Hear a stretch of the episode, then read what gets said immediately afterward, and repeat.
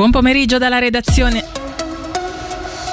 Buon pomeriggio dalla redazione in primo piano lo sciopero indetto per questo pomeriggio da diversi sindacati per protestare contro i tagli previsti nel preventivo 2024 nel settore pubblico. Ci colleghiamo subito con Piazza Governo a Bellinzona dove per noi è presente Alessia Bergamaschi. Buonasera.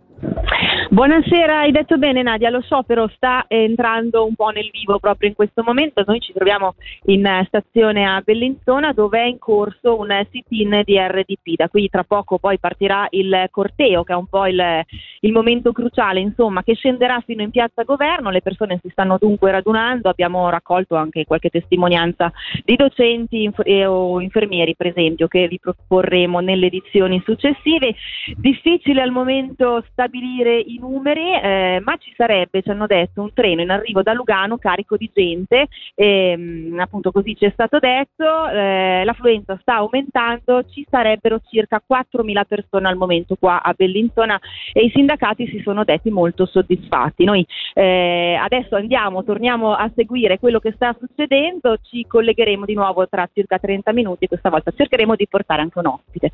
Grazie mille Alessia Bergamaschi, a più tardi per nuovi aggiornamenti sullo sciopero in corso eh, in tutto il Ticino contro i tagli previsti nel settore pubblico.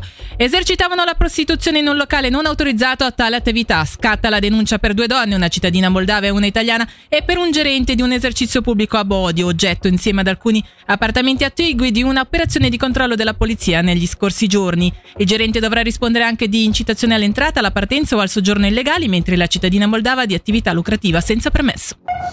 La strada tra Bosco Luganese e Cademario, interrotta da una frana verificatasi ieri, rimarrà chiusa fino a domani. Come riporta la Regione, i lavori di sgombra e messa in sicurezza della via di transito proseguono. Il geologo cantonale, anche oggi sul luogo per coordinare gli interventi, esclude la possibilità di riaprire stasera il collegamento al transito dei veicoli. Per il momento dalla redazione è tutto, prossimo flash informativo qui su Radio Ticino sarà alle 18.